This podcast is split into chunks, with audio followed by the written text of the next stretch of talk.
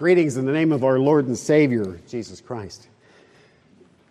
It is a, uh, it's a pleasure, great pleasure to be with you this morning. And I thank uh, Pastor Mitch for the very uh, condensed version of a three hour conversation that he gave you in my introduction. And he spared you all uh, a lot of words that I shared with him.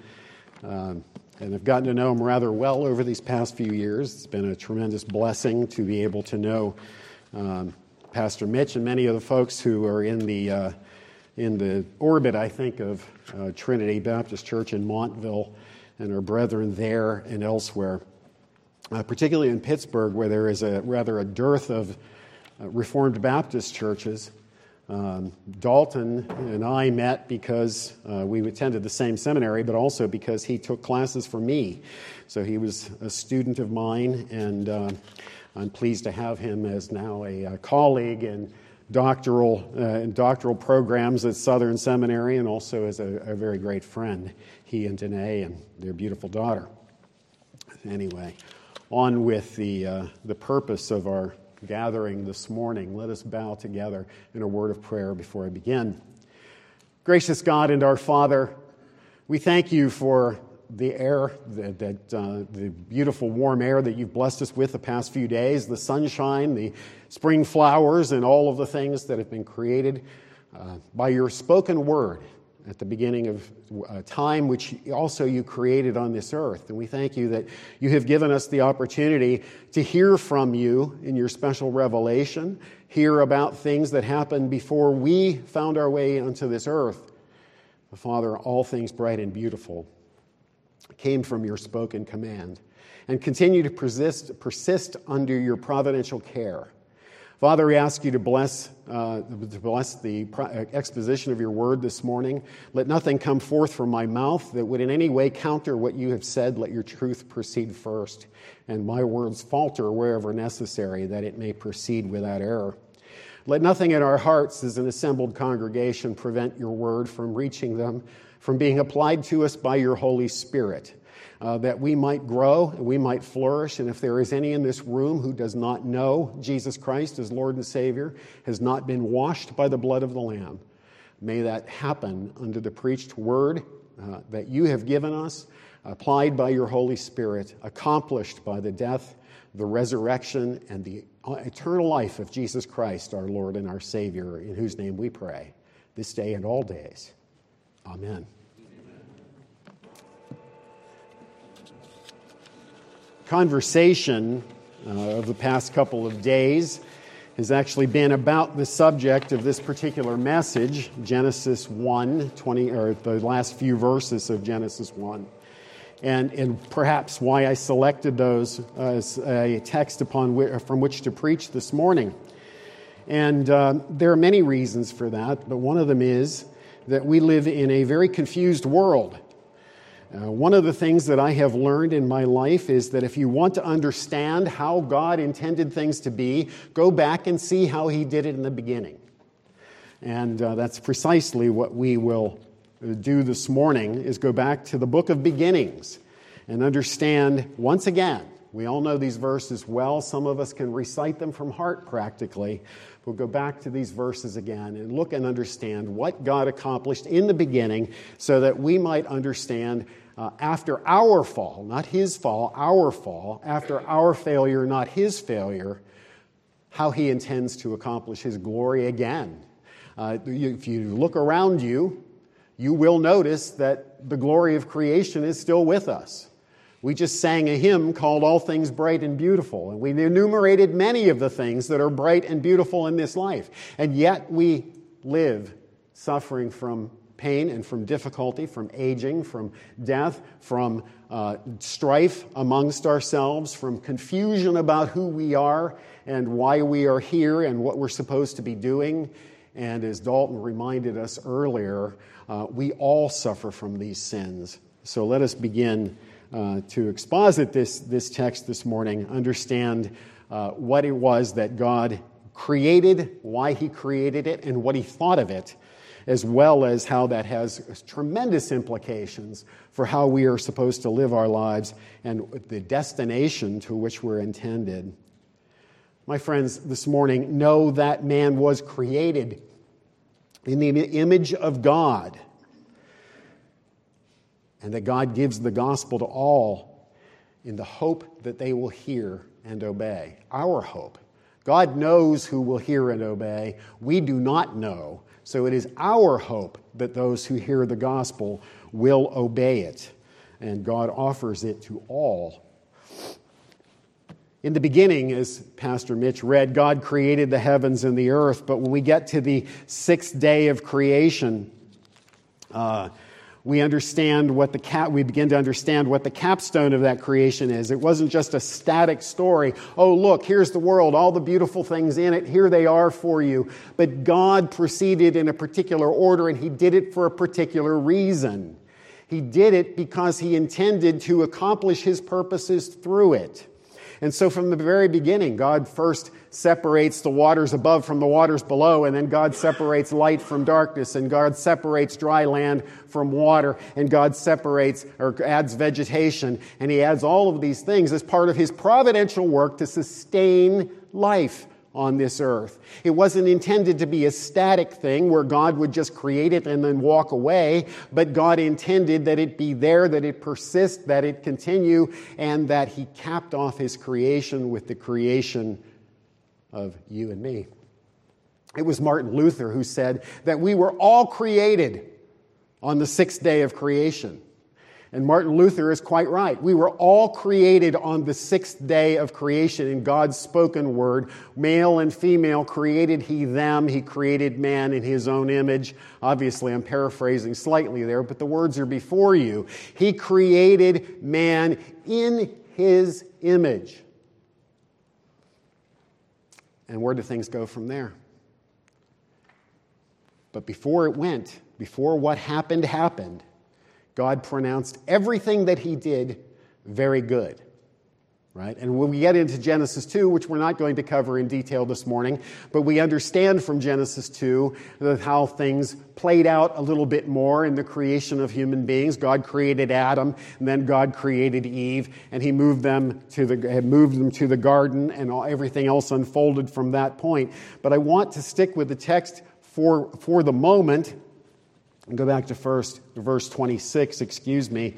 God created man in his own image, or he said, Let us make man in our image, according to our likeness, and let them rule over the fish of the sea and the birds of the air, and so on.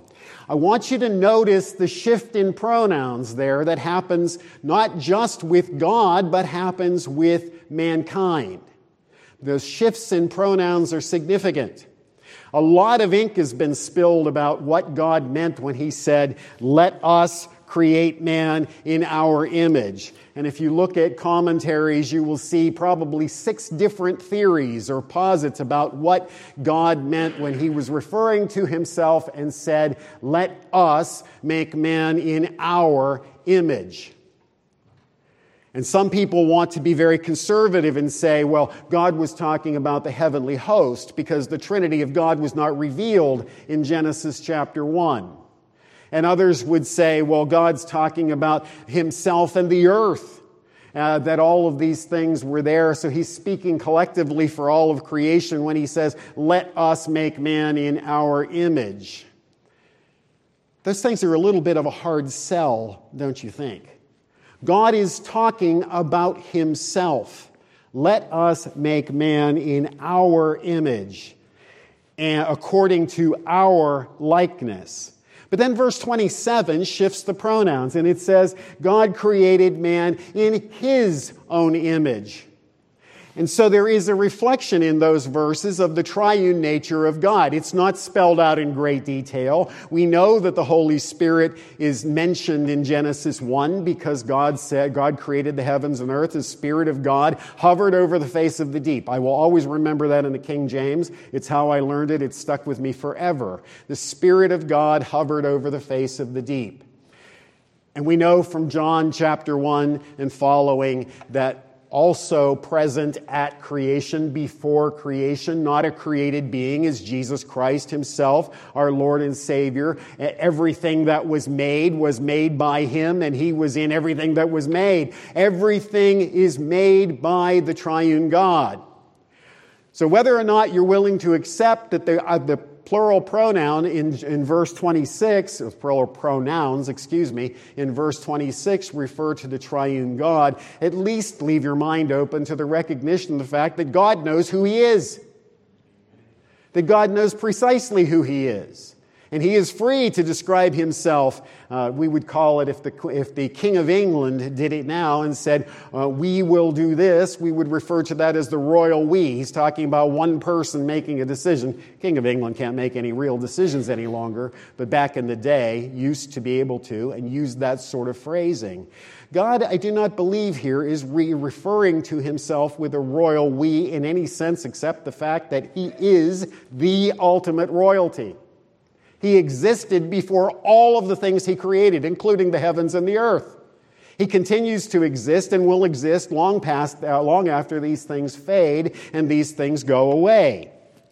And so, God of all has the right to refer to himself with plural pronouns and to do so without flinching or without wondering if he's overstepping himself. God has no ability to overstep himself. He sets all the rules. But the pronouns about God aren't the most uh, aren't, aren't the focus of what we're talking about this morning.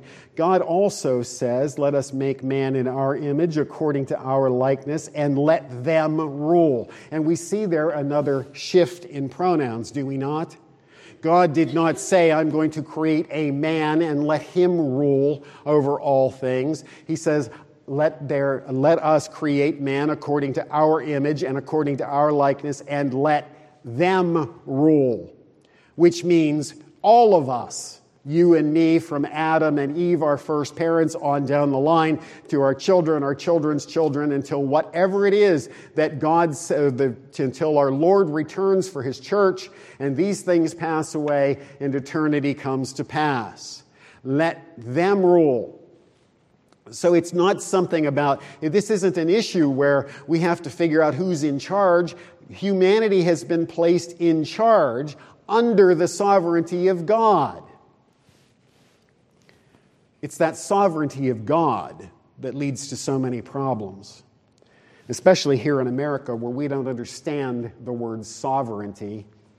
Uh, the only time we generally encounter the word sovereignty in America or sovereign is um, is in the concept of eminent domain or, or sovereign immunity, where the government excuses itself from, from having to bear the brunt of lawsuits, or eminent domain, where the government can take over property for some public purpose, uh, compensating the owners. The government, uh, our government, by the people, for the people. Where did by God, under God, for, for the people go to? But the government is sovereign in this country. Uh, but people in Europe understand it a whole lot better, where they have kings and queens, and even though those kings and queens have a whole lot less power, they understand the background of that as someone who has the authority and the ability to rule and control their lives. God is sovereign, and he does not give up his sovereignty lightly. Let us make man in our image. Uh, let them rule over all of the things of the earth, every creeping thing that creeps on the earth. And so, in verse 27, God puts into action what he has decreed. He says, God created man in his own image. In the image of God, he created him. For emphasis, he says it twice that we are created in the image of God. More ink, perhaps, has been spilled on the subject of what is meant by the image of God than even has been spilt about the God's use of plural pronouns to refer to himself in, the, in verse 26. What does it mean to be created in the image of God? Does it mean that we look like God physically? Well, that would be a little difficult since God is spirit and he is without body parts and passions. But definitely, God has made it clear that we are created in His image. He is not created in our image. He has not fashioned Himself after the things that we believe He should be. He has not fashioned himself according to our wishes and our wants and our desires. He has fashioned us to follow him. Such a hard concept for independent minded people to grab onto that God has created us to follow him as is said in the Westminster Confession or the Westminster Shorter Catechism, question one What is the chief end of man? The chief end of man is to glorify God and to enjoy Him forever. It appears in the Baptist Catechism. I always forget which question number it is, I think it's number three. Uh, but anyway, the, the sentiment is the same. We were created in the image of God to glorify God, to enjoy God, to worship God, to respond to God, and to know who God is.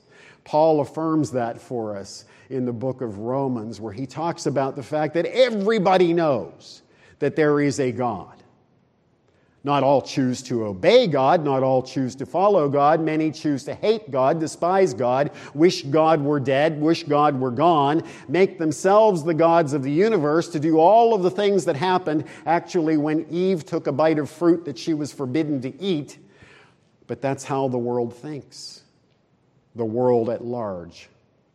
And those who think differently, those who know that we were created to obey God and to follow God and to live according to God's precepts, are those that God has called, recalled from darkness into light, has restored to a degree that distorted part of the image that we have of him. But there is something incredibly important to remember here, and it's something that no Christian should ever forget. Everybody, everybody you have ever seen, everybody you ever will see. No matter whether they sit in church on a Sunday morning or they walk through the shopping mall or they're out playing on their bikes or doing whatever they're doing on a Lord's Day morning, everybody was made in the image of God. Everybody is an image bearer. No matter how twisted, no matter how distorted their morality may be, they were made in the image of God. That is a that is glory ascribed to God. It is not glory ascribed to mankind. God has glorified mankind by making, making us in his image, but that glory does not stem from you and me, it stems from God alone. And so we say with the reformers, uh, all glory to God alone. God is the source and the source and root of all that is good, all things bright and beautiful. God filled or God made man and woman according to his image, according to his likeness. There obviously are physical differences between men and women, quite intentionally. Uh, there's plenty of proof as to why those physical differences exist running around within these walls this morning. We call them our offspring.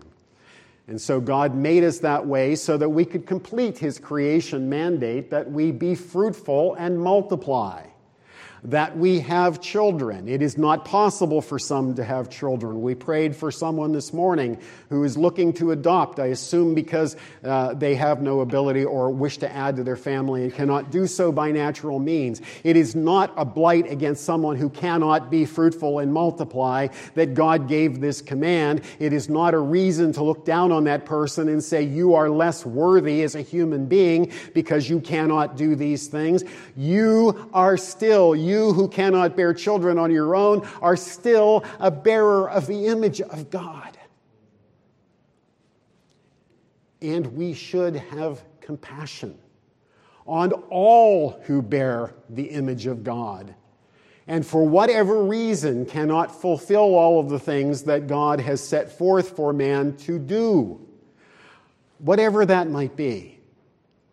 And we need to talk about some more of those things this morning. We need to think about those kinds of things as Christians because too often we get the attitude and the mindset as Christians that we are, because we are a people set apart, we are made into a holy people by the grace of God, by the blood of Jesus Christ, that we have the right to look down on other people who are not in the same place we are in. But the only reason why any of us can consider himself or herself to be saved is because of of the work of God, not anything that is within you and me.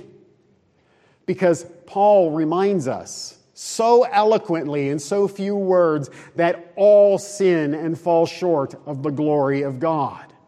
All means you and me too.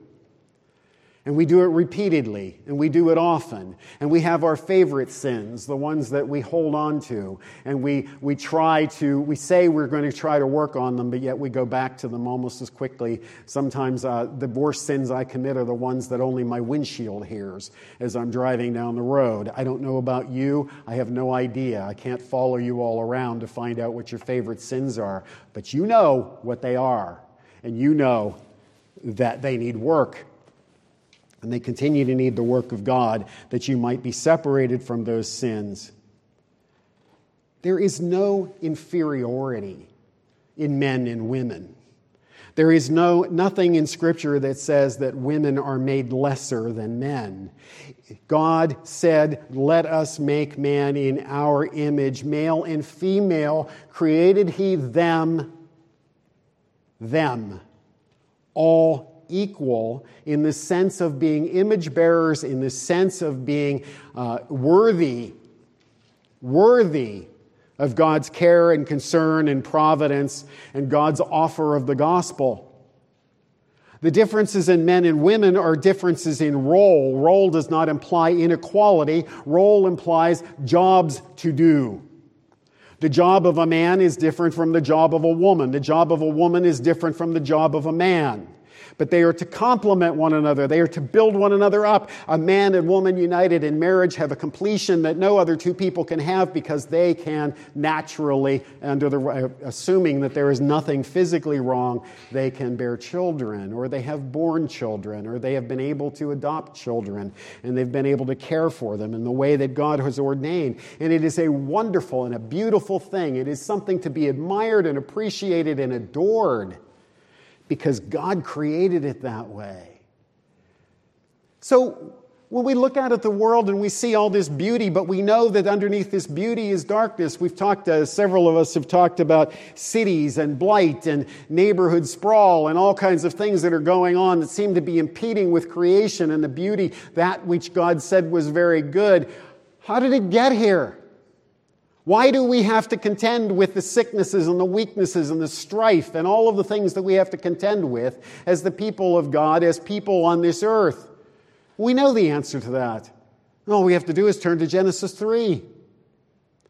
Adam and Eve, if you think about it, well, we, we, we say this so glibly, we say this so easily. Adam and Eve were created in holiness and righteousness. We look back at the words of the confession and we say, you know, they were created in innocence, they, they were without sin, all of these things, but we kind of just pass over it too quickly.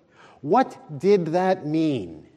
Well, it meant that they walked around naked. They had not a stitch of clothing on, and nobody was ashamed. It was the way it was supposed to be. There are people in this world today who think that it's perfectly proper to walk around without any clothes on. We call them nudist colonies. Uh, they go, but they still go apart to do that, even though they take all their clothes off and spend their time together that way, even with children, unfortunately.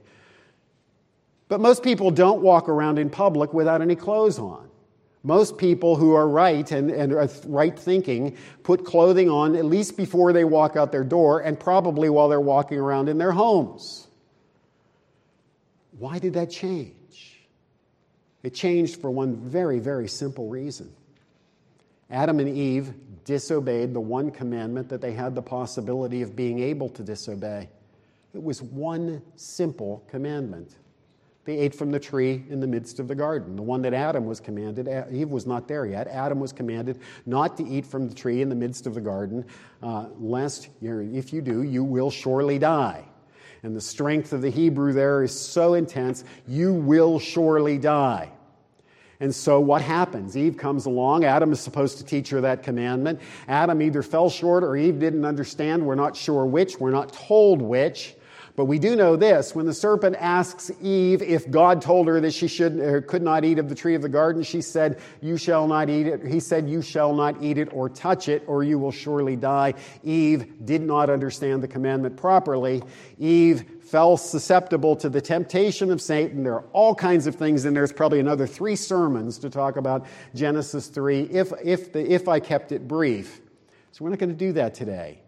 But what happened is that Eve succumbed to the temptation of the serpent, the embodied form of, of our enemy, the father of lies and she broke the one commandment that she could break. It would have never occurred to Eve to murder somebody. It would have never occurred to Adam to murder somebody. It would have been impossible for them to like because it would have been totally outside of their nature. The law of God was written on their hearts. The only special revelation that Adam and Eve had was a commandment not to eat from the tree in the midst of the garden.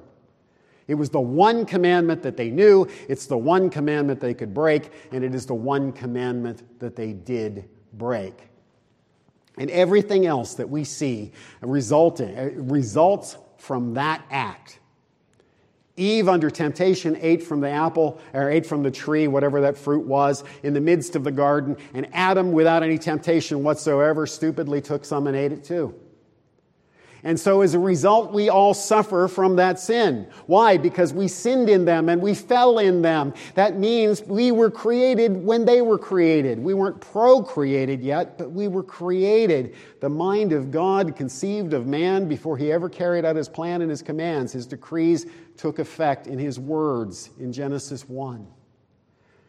And so now the image of God gets distorted but it is so important that we understand that the image of God was distorted, it wasn't lost. We haven't, we are not people who lost, our, lost the image of God and had it, had it given back to us in full measure. We had nothing and then we had everything. God's restraining hand remains in force and effect in the universe. God, by His common grace, uh, continues to make it possible for churches such as this to meet on a Lord's Day morning, to gather for the worship of God. There is still a recognition within man, all mankind, that there is a God.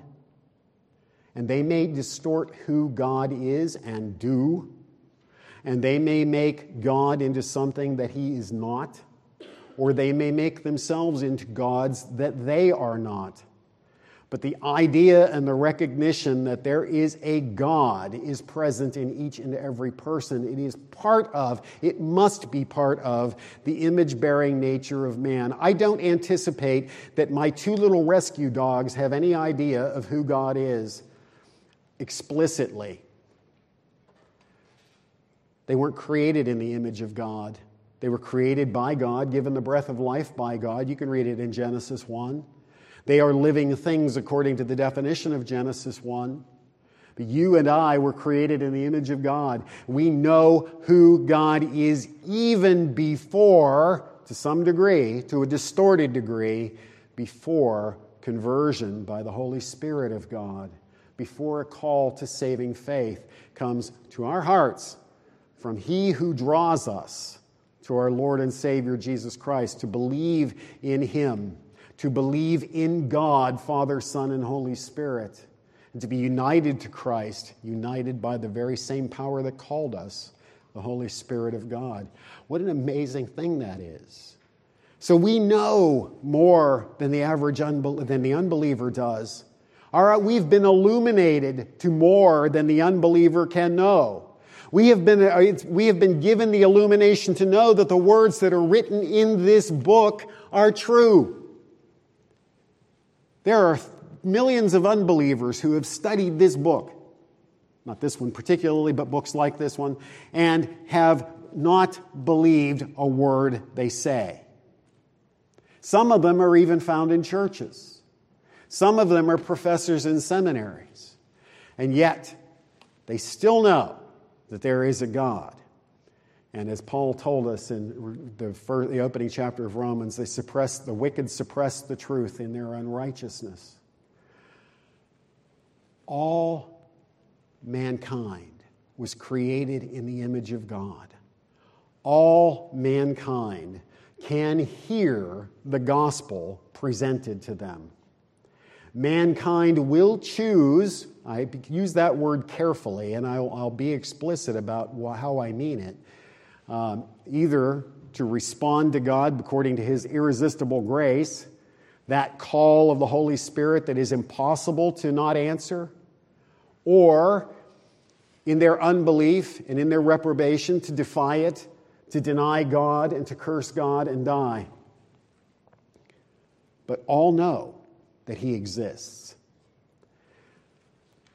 Our position in all of this is that we don't know who will come to saving faith. We don't know who will reject God utterly and die to eternal punishment.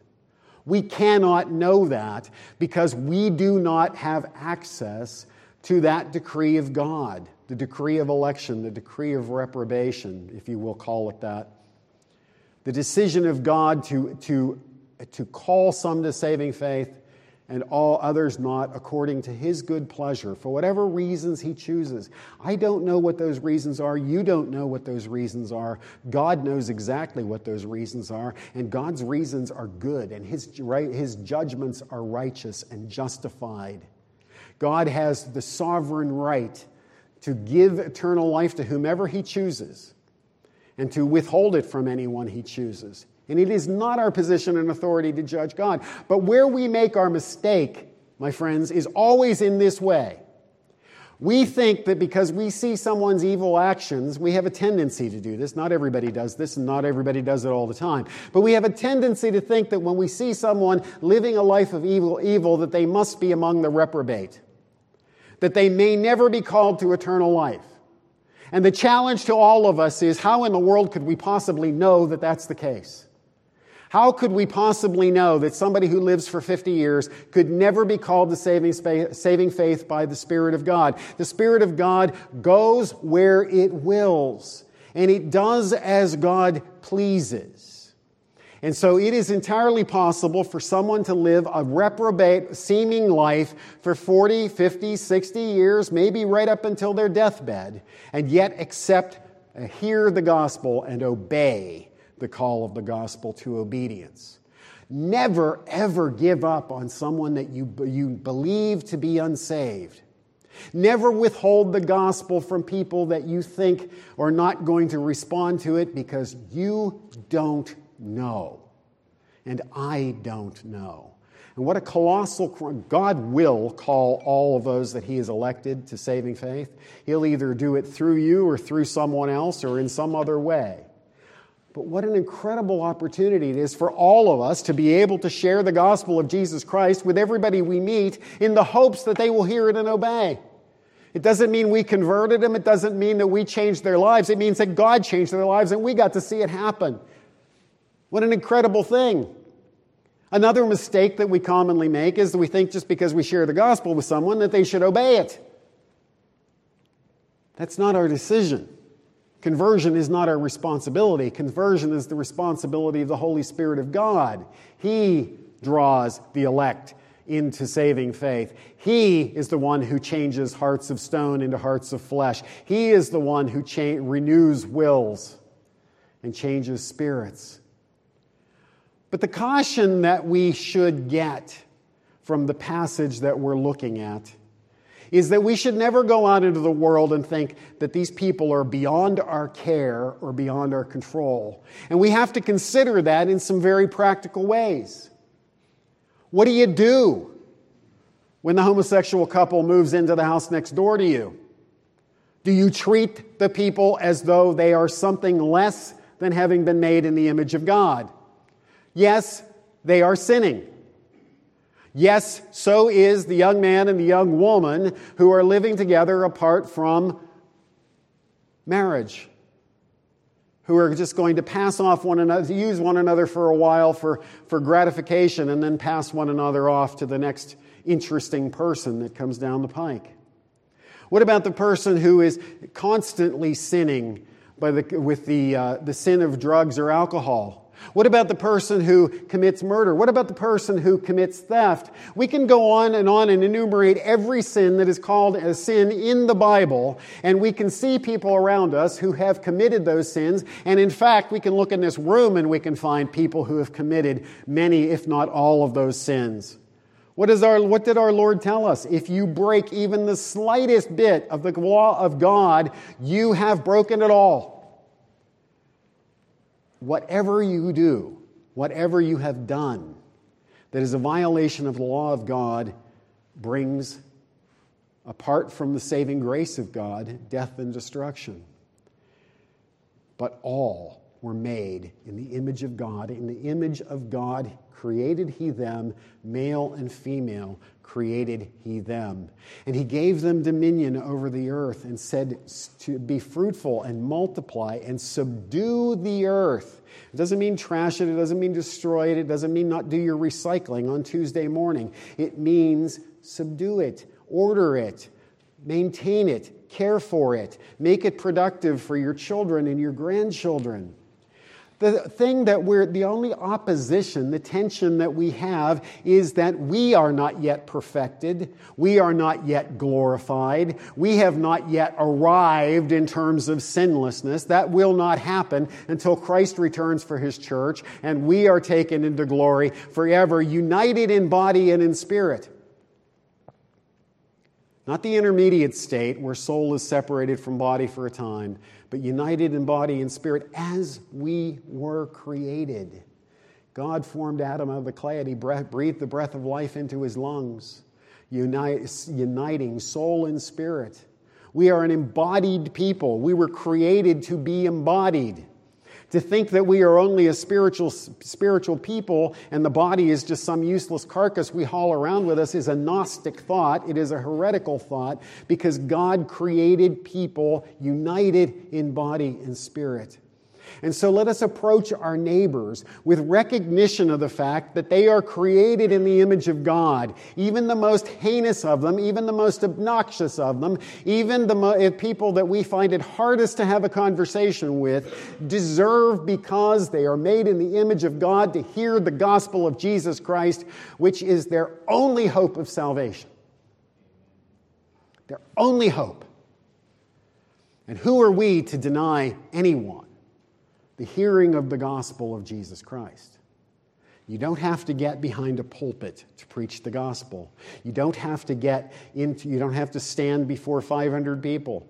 You can share the gospel with a person at the laundromat.